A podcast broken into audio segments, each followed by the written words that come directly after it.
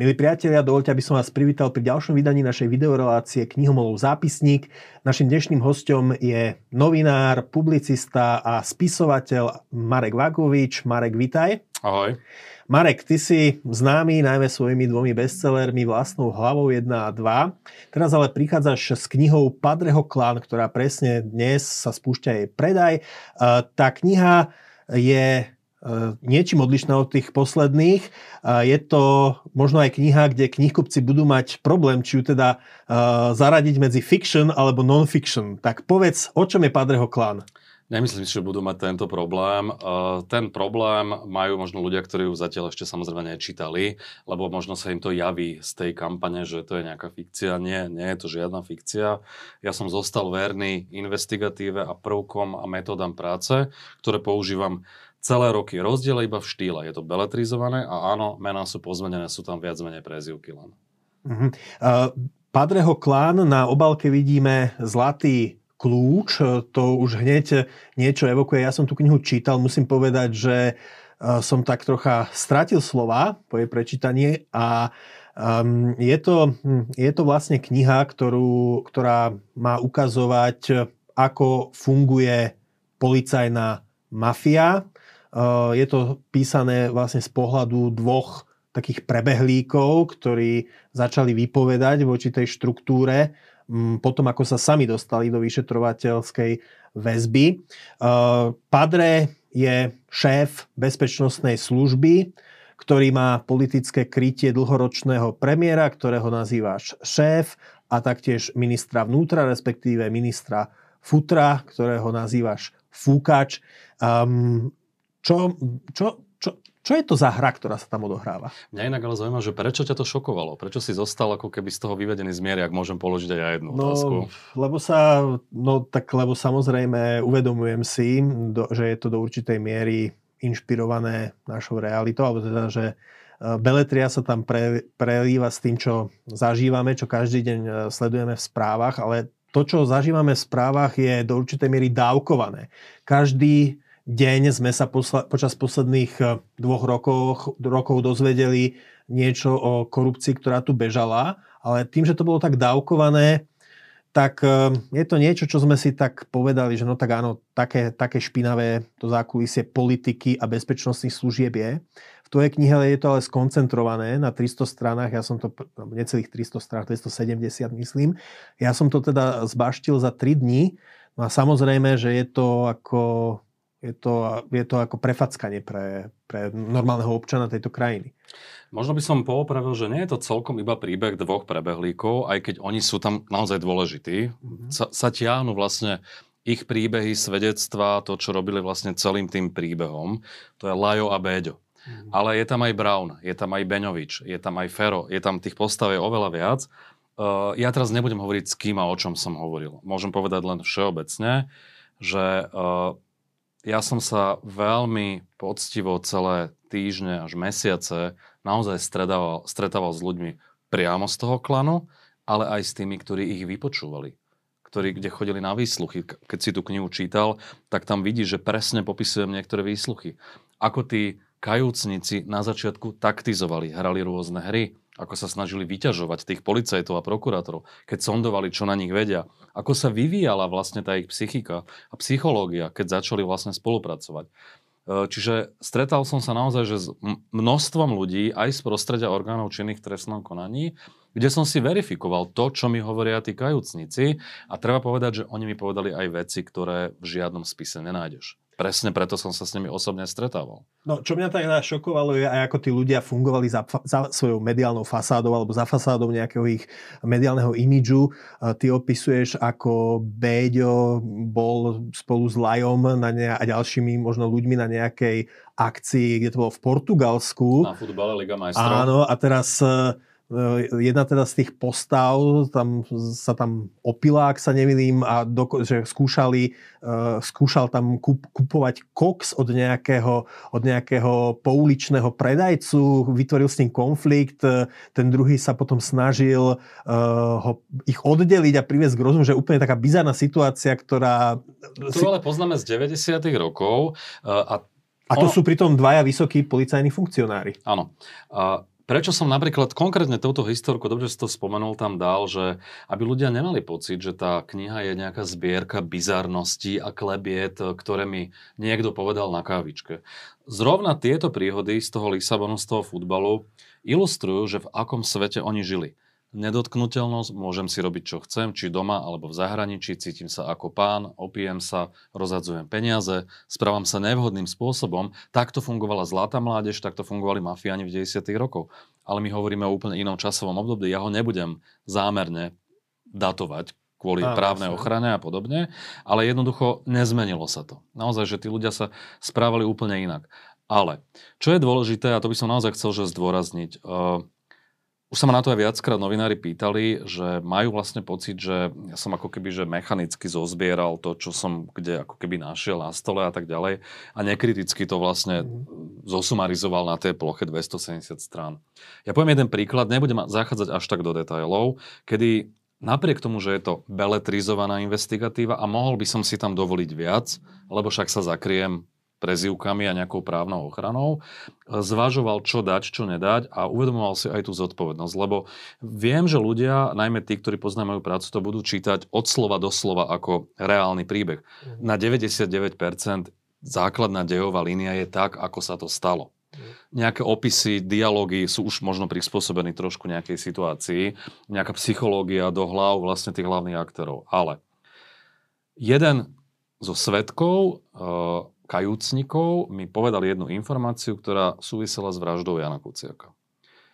Nebudem menovať, ale povedal mi, že existoval ešte niekto iný, kto možno v rovnakom čase ako Brucho uh, sa disku, diskutoval... Brucho je vlastne v tvojom románe objednávateľ vraždy novinára Kružliaka. Kružliaka, aby sme boli presní, že v rovnakom čase niekto uh, z prostredia policajné mafie zvážoval alebo sa bavil s nejakými členmi zločineckej skupiny hypoteticky. O tom, že aj jemu ten krúžliak nevyhovuje, čo v knihe aj opisujem, že prečo. Mm-hmm. A, a že, že možno tiež uvažoval o tom, že sa ho nejakým spôsobom zbaviť. Ale toto je svedectvo, ktoré mi povedal niekto, kto to má z druhej ruky. Od nejakého iného mafiána, ktorý pravdepodobne možno bol, alebo to znova počul zase od niekoho iného. Nie je to zadokumentované v žiadnom spise. Ten človek, ktorý mi to povedal ako zdroj, s tým nikde nešiel, nie je to v žiadnej zápisnici. On to počul cez niekoho iného. A teraz ja som zvažoval, že dať to, nedať to. Mohol by som to dať samozrejme. Mal by som akože lacnú popularitu a senzáciu. Ale ako by som to potom dokazoval a vysvetloval, to je mhm. vážna vec. Tam reálne by hrozilo, že si ma niekto aj naozaj zavolá na nejaký výsluh a máte informácie k vražde nejakému objednávateľovi, tak nám to vydokladujte. Ja by som to nevedel preukázať, respektíve, že by som to ani nemohol, lebo by som kryl ten zdroj. Mm-hmm. Že by som sa dostal vlastne sám seba do nejakej slepej uličky, Čiže, do pásca. Vlastne chcem, chceš tým, povedať, tým chcem povedať, že, že... že som nezverejnil všetko, čo som sa dozvedel pri práce mm-hmm. na mhm. tej knihe a zvážoval som aj spoločenskú zodpovednosť, aj to, že jednoducho ja nemôžem tam dať hoci. Ja som to toto nebolo verifikovateľné nikým. Rozumiem. Nie je to v spise, ani mi to nepotvrdili ďalší svetkovia. Ty vlastne aj hovoríš e, v rôznych aj rozhovoroch, čo si mal v iných médiách, že mm, bojíš sa, že niektoré kauzy, ktoré momentálne sú na súdoch, by mohli byť oslobodené z procesných dôvodov a potom by sa ukazovalo, že, e, že tí ľudia sú vlastne bezúhodní občania alebo ctihodní Hoci občania. by to mohlo sa rozpadnúť na technických chybách. Ale na druhej strane, uh, skúsme to tak otočiť, teraz ben taký advokát, uh, advokát uh, možno ľudí, o ktorých, o ktorých píšeš. Čo ak naozaj niektorí tí ľudia sú nevinní a teraz ty im svojou možno takou metaforou, v ktorej sa oni môžu nájsť, ublížiš? Že rozmýšľa, zvažoval si aj niekedy zodpovednosť alebo voči ním, alebo voči ich rodinám, alebo voči tomu, že naozaj aj ty si mohol, že ty si mohol niekoho predstaviť v súvislostiach, ktoré, sa, ktoré nie sú pravdivé alebo sa môžu ukázať ako nepravdivé, že objektívne nie, že na základe technických uh, zdrojov, lebo to možno, že aj zaujíma um, diváka, že ako to ten investigatívny novinár uh, lomeno spisovateľ odlíši, aby neublížil nevinnému. Investigatívni novinári pracujú naozaj veľmi precízným spôsobom overovania svedectiev, listín a tak ďalej. Pohybujem sa v tomto prostredí 22 rokov. Myslím si, že už viem, kto je kto, kto má aké zázemie. Naozaj som absolvoval stovky, stovky rozhovorov, veľa vecí sa dá dohľadať aj cez listinné dôkazy. Čo ešte potrebujeme, aby sme nadobudli presvedčenie, okrem rozhodnutia súdu, že ľudia ako Tibor, Krémeš, Nasávač, Padre a ďalší, ktorých knihe spomínam ako členov klanu, že naozaj páchali trestnú činnosť. Rozsudok súdu povieš, áno, že prezumcia neviny. Samozrejme, ja na základe toho, ako mapujem toto prostredie dlhé roky, ja som písal o Tiborovi, aj o, aj o Padrem, aj o ďalších, x rokov dosadu, aj s novinárom Kružliakom, o ktorom teda hovoríme. A vyťahoval som rôzne typy kauz na nich minulosti. Ja som presvedčený, že to, čo je v tých spisoch, aj to, čo hovoria tí spolupracujúci obvinení, nehovorím, že to musí sedieť úplne do bodky. Aj oni určite hrajú niekedy nejaké hry. Najmä seba chcú vykresliť v lepšom svetle. Ale oni keby fabulovali, samozrejme je to, škodia sami sebe, nie sú dôveryhodní a tak ďalej. Keď oni vstupujú hm, do procesu spolupráce s orgánmi činnými v trestnom konaní, ako tzv. kajúcnici, tak áno, im na začiatku vlastne ten vyšetrovateľ, prokurátor povie, že to prináša aj nejaké výhody. Ale on im nepovie, že aké. Oni vlastne tie výhody z tej spolupráce majú až na konci. Teoreticky. To je veľmi imaginárne oni vlastne riskujú, že keď vstúpia do toho procesu, jednak sa ich budú pýtať aj na množstvo iných kaos, nielen na tú ich vlastnú, lebo tie veci sú poprepájané, nebudú si dobre pamätať, seknú sa, znedôveryhodňujú sami seba, aj v celom tom procese. A teraz oni podstupujú svojím spôsobom väčšie riziko ako tí, ktorí nespolupracujú a zapierajú od začiatku, lebo tam je šanca, že áno, presne raz na konci, na obštrukciách a podobne sa z toho vyvlečú. Kdežto tí kajúcnici, keď už vstúpia do toho procesu naplno a rozprávajú a nebude to sedieť, tak oni oveľa viac riskujú. Hneď od začiatku. To, ľudia majú pocit, že to je len kalkul a že je to svojím spôsobom vypočítavé. Netvrdím, že u niekoho to tak nie je, určite sú aj také prípady, ale tá miera rizika, ktorú oni podstupujú, je pomerne vysoká a nehovoriac o tom, že na seba privolávajú proste ten hnev, tú nenávisť množstva ľudí. Vystavujú sa riziku aj fyzickej likvidácie, sledovania a podobne. Ja to trošku naznačujem v tej jednotke, v dvojke to možno ešte rozviniem. Čo ma prekvapilo je, že mm, Padreho klan, ktorý, mm, ktorý, ktorý tvoria vysokí funkcionári orgánov činných trestnom konaní, doslova vypalujú podnikateľov, a nielen podnikateľov, na ktorých e, zistia, povedzme, nejakými spravodajskými metodami, že páchajú trestnú činnosť a povedia, že tak zaplatíte nám a my to utopíme, ale že mm, vypalujú aj slušných podnikateľov. Čiže, a toto, toto sa považovalo, že toto je štýl možno 90. roky alebo pre, prelom milénia. Ty ale vlastne tvrdíš, alebo teda v tvojom románe sa toto odohráva v relatívne nedávnej, budúcno, eh, relatívne nedávnej minulosti ako vec, ktorá stále tak fungovala. Asi máš teda na mysli kapitolu, kapitolu Vyberači, kde som ja mhm. vlastne opísal tri modely, akým vyberali uh, tento Padreho klán vlastne výpalné. Veľmi aktívny v tom bol najmä Krémeš, vysoký funkcionár Národnej kriminálnej agentúry. Uh, oni chodili, ako keby, že vyberali si tri typy ľudí. Niektorí boli takí, ktorí mali reálne problémy a boli aj ochotní zaplatiť. Tam, tam to bolo pomerne hladké. Áno, tam to bolo pomerne hladké. Tam sa rýchlo dohodli a nemali potom tie problémy, keď mm. zaplatili. Potom boli takí, za ktorými prišli a povedali, že ty máš nejaký problém. Aj nejaký problém tam bol, ale možno nebol až taký vážny, alebo subjektívne to ten podnikateľ nevnímal až ako také mhm. riziko. No ale keďže nechcel sa ťahať znakov, ja tam opisujem prípad, kedy nabehli kukláči do jednej reštauračnej siete, pobrali registračné pokladnice a potom jeden z tých aktérov policajnej mafie za ním prišiel, že tak za 100 tisíc to akože urovnáme tento spor. Ten človek sa bránil, nakoniec tomu podľahol tomu tlaku. Ale áno, boli aj takí zdravé firmy, kde prišiel krémež a povedal, máte nejaký problém, keď mi budete dávať 10 tisíc mesačne, nebudem si vás všímať. Ten podnikateľ si to overoval na daňovom úrade a povedal mu, že na daňovom úrade žiaden problém nie je, že o čo vám ide. No na daňovom nie ale môžete ho mať na NAKA.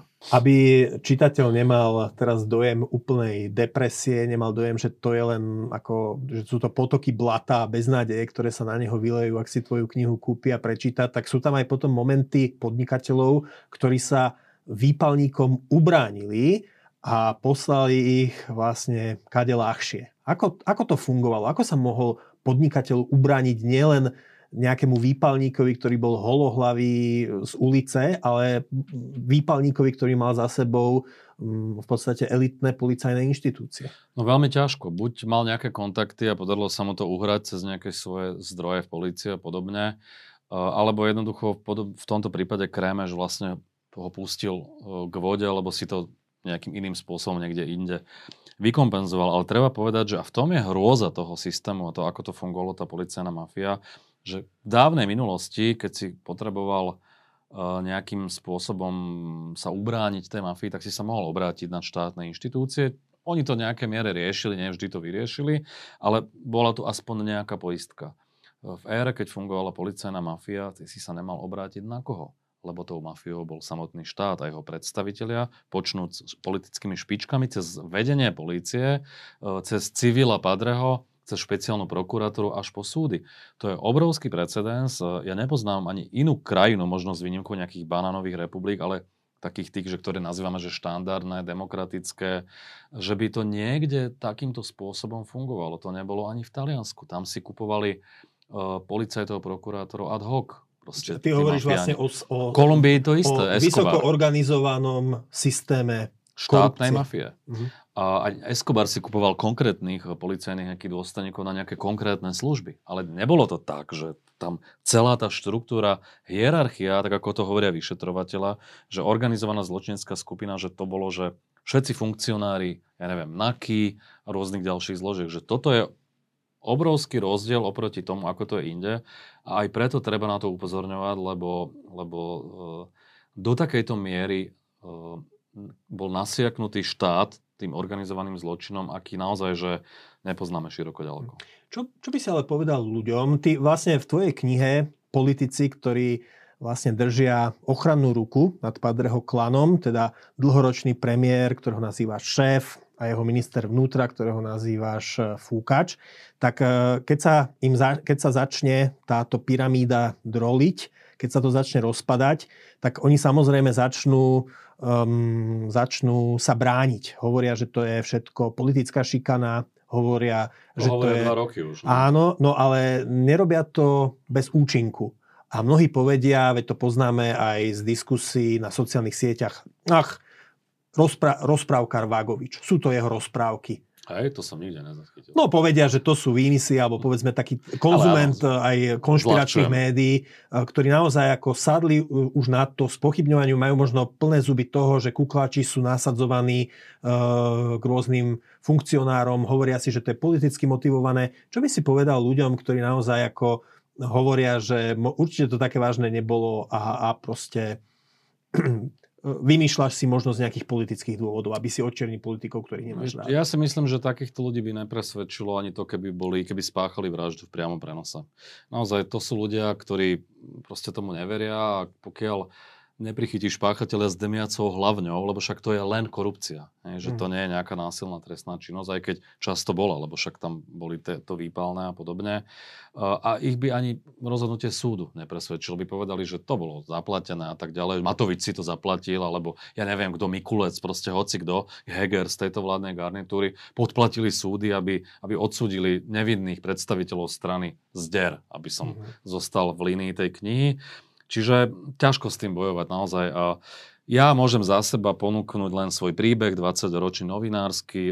To je tá dôveryhodnosť toho, čo píše. Napísal som už aj klasické knihy literatúry faktu. Zverejnil som stovky rôznych typov kaos. Nemám za sebou takmer žiadne súdne spory a to som písal, sám, sám vie, sme boli aj kolegovia aj v mhm. týždni, pomerne toxické veci.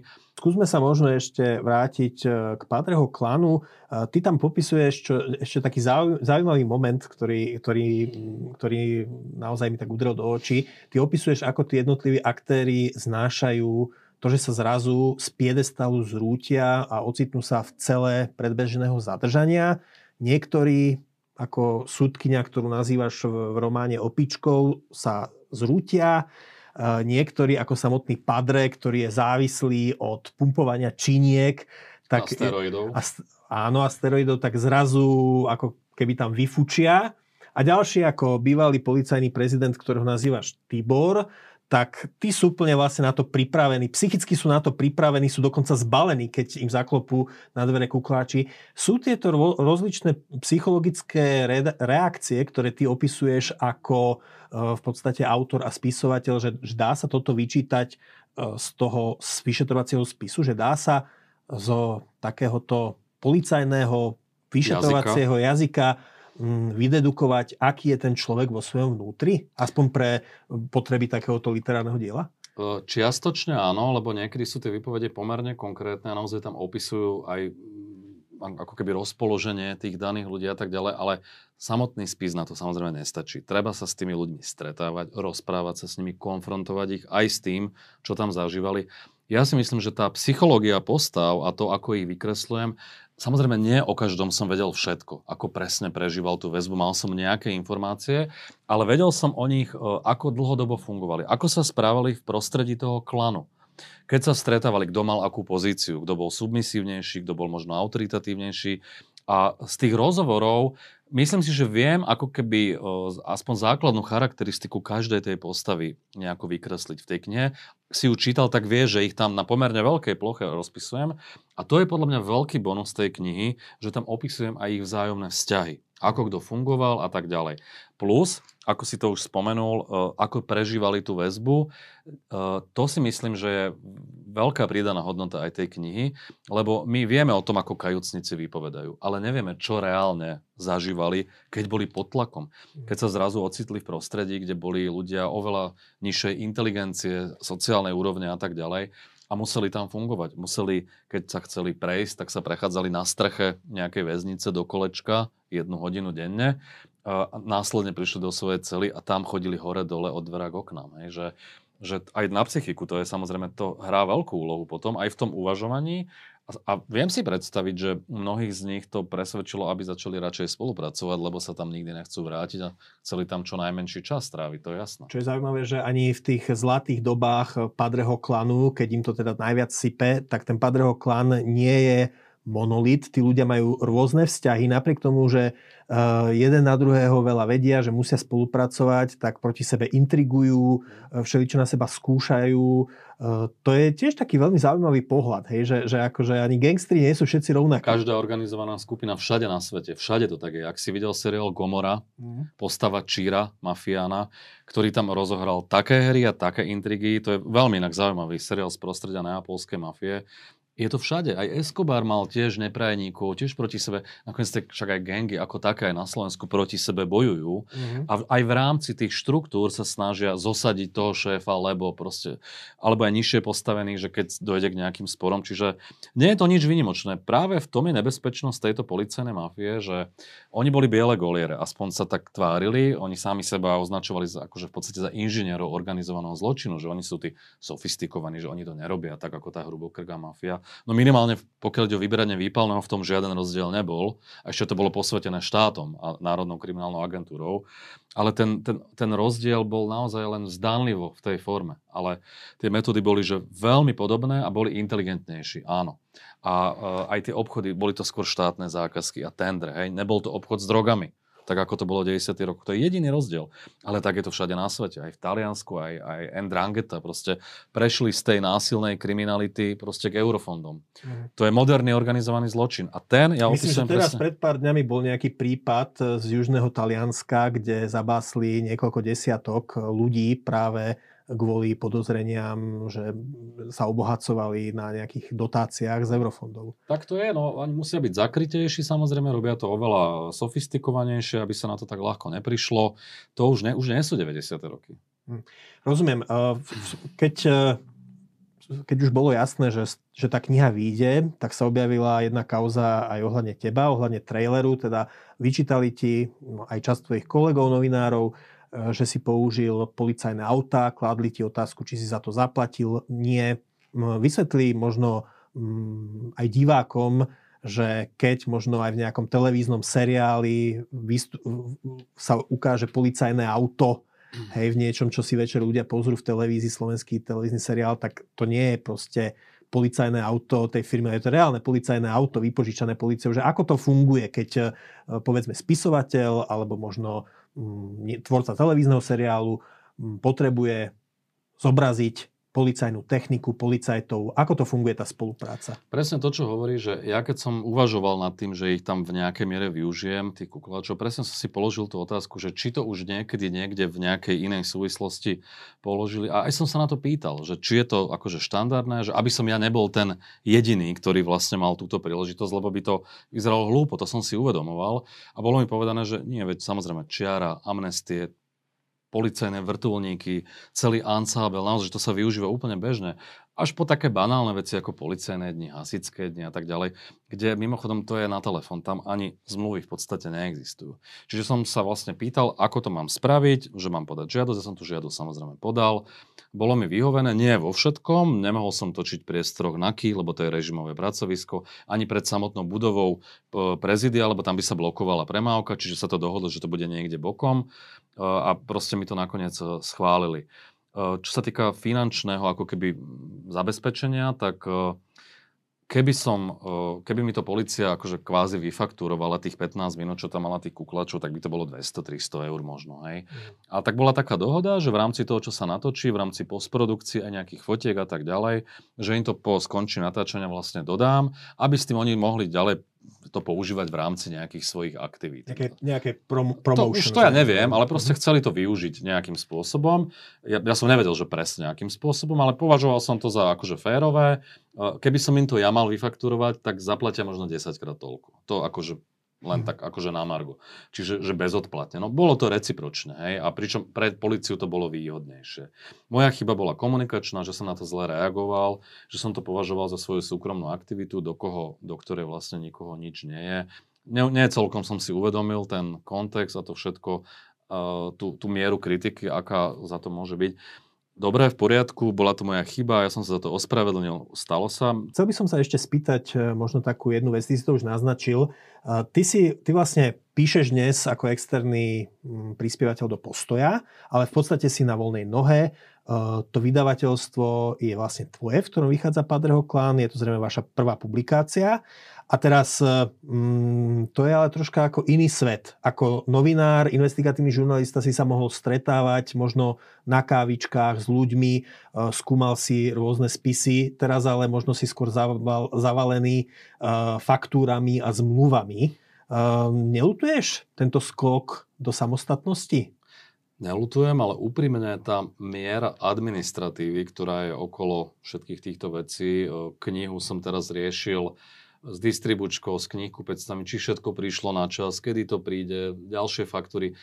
Niekedy mám pocit, že je to akože úradničina, hej, že je to mm. extrémne veľa. Áno, mám aj akože externú firmu, máme s manželkou, respektora pre nás ako keby robí tie účtovné a daňové veci a podobne. Napriek tomu si treba veľa vecí samozrejme obšlapať individuálne a akože pochopil som, keď podnikatelia slovenskí hovorili, že robiť biznis na Slovensku je naozaj náročné. Že mm-hmm. to je množstvo prekážok a neuveriteľných akože administratívnych vecí, ktoré musíš denne, operatívne vlastne riešiť. Stále si hovorím, však to je len na začiatku, to sa rozbehne, to bude stále. Proste mhm. stále bude zavalený tou administratívou. Ja dúfam, že keď sa tá naša firma, aj to vydavateľstvo Švabák ešte viac rozbehne, lebo toto je prvotina, že možno budeme časom môcť zamestnať niekoho ďalšieho, kto bude robiť vyslovene túto administratívu. Zatiaľ to nerobíme, zatiaľ to robíme všetko sami, ako väčšina podnikateľov, ktorá začína na mm-hmm. kolene v podstate. A naozaj je to ťažké. A nelutujem, ale napriek tomu. Ja sa cítim oveľa slobodnejší, mám voľnejšie ruky, môžem nadvezovať spoluprácu aj s rôznymi médiami. Teraz začínam v RTVS, onedlho mať vlastnú reláciu, s postojom spolupráce, mám vlastné diskusné večery v Lunabare plus tie knižky, čiže mne toto vyhovuje takto, ako to je, aj keď je to časovo, aj celkovo, že nápadom tej práce, že výrazne viac pracujem ako predtým. Mm. A možno ešte mm, na záver jedna taká otázka, snad neprezradím veľa, ale teda v závere hovorí, že táto kniha bude mať pokračovanie, pretože logicky ten vývoj tej kauzy, ktorý, ktorú, ktorú popisuješ v nejakom bode končí v nejakom teda časovom období. Čiže na jeseň budúci rok by si chcel vydať pokračovanie? Tak to vyzerá, tak to aj avizujem v tej jednotke. Uvidíme, čo sa ešte udeje, ale keďže od skončenia tej jednotky, tam, kde opisujem činnosť tej policajnej mafie, v dvojke sa chcem zamerať skôr už na tie samotné procesy, aj vyšetrovacie, aj tie rôzne kauzy.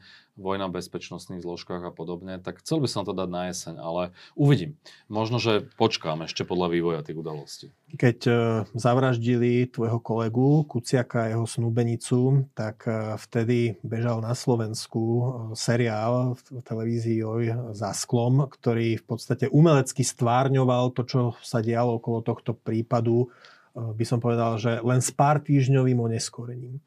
Tá otázka je, máme tu na Slovensku filmy, ktoré naozaj pomohli veľa zmeniť. Vieme, že film Únos doslova viedol k zrušeniu amnestii na únos syna bývalého prezidenta Kováča. E, videli sme, že možno na volebných výsledkoch pred dvomi rokmi mal veľkú zásluhu film Svinia, ktorý bol nakrútený podľa románu Arpada Šoltésa. E, rátaš možno už aj ty s tým, že Padreho klan by sa mohol zmení, by mohol dostať scenárovú podobu a že by, že by podľa neho vznikol film?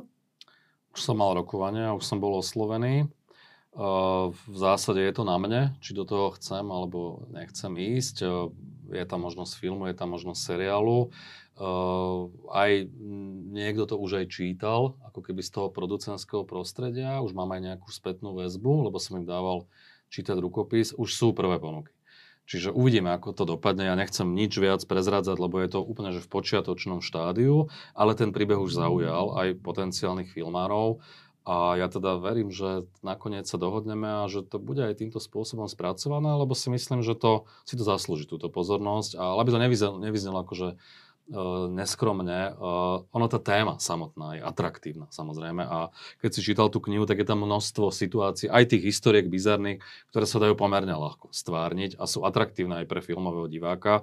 Ale áno, je tam veľa aj ťažkých pasáží, analytickejších, ktoré nedáš mm. do filmu, hej.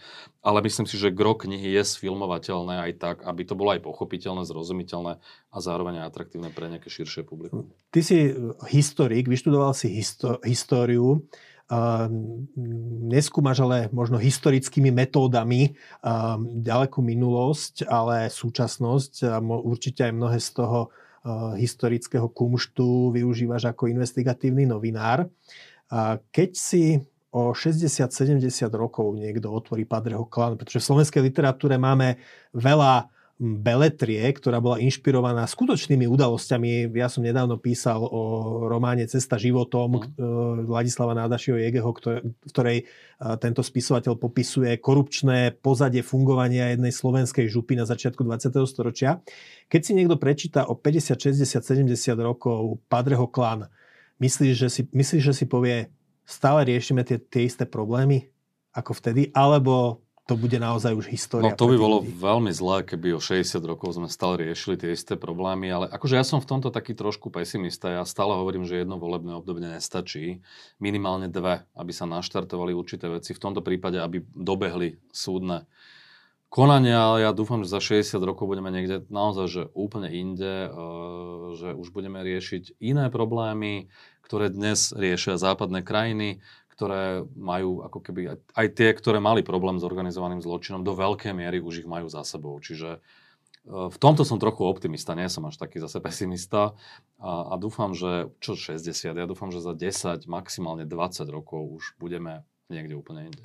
Marek Vagovič, Padreho klán, odnes v predaji. Milí diváci, ďakujem, že ste si nás dnes zapli. Ak sa vám naše video páčilo, dajte nám like a stante sa odberateľmi kanála Postoj TV na YouTube.